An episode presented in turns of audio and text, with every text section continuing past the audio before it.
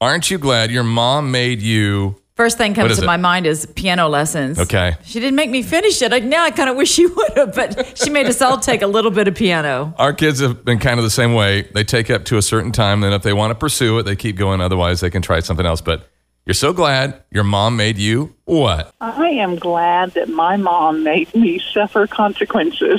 Oh boy! Yes. That Good is discipline, right? So hard for me to do. Yes. Oh man, But aren't you Yes.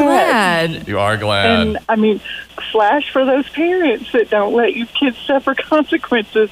It's going to happen. oh, You'll get the consequences if they don't get the consequences.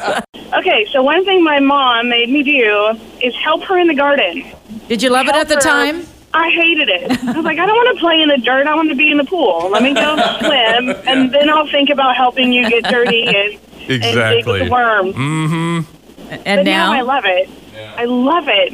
And I have three little boys, and we play science experiments all summer, and we plant different vegetables and fruits. And uh, this year, we decided just let's see what fertilizers work better here on you know one side of the garden versus the other, Wow. using the same plant. Oh, man. So it's been instrumental in, in how we, and even how we buy food throughout the summer. We just go Yeah. out to the garden and pick our vegetables that we're going to eat for dinner that night, and we're Incredible. good to go. Isn't it so much fun being a mom? Thank you, I mom, love for that. making me go to the garden. Yeah, that's a good one. Yeah. Yeah. That just reminded me, uh, until sixth grade, I didn't know that my mom played clarinet, and she taught me into taking lessons.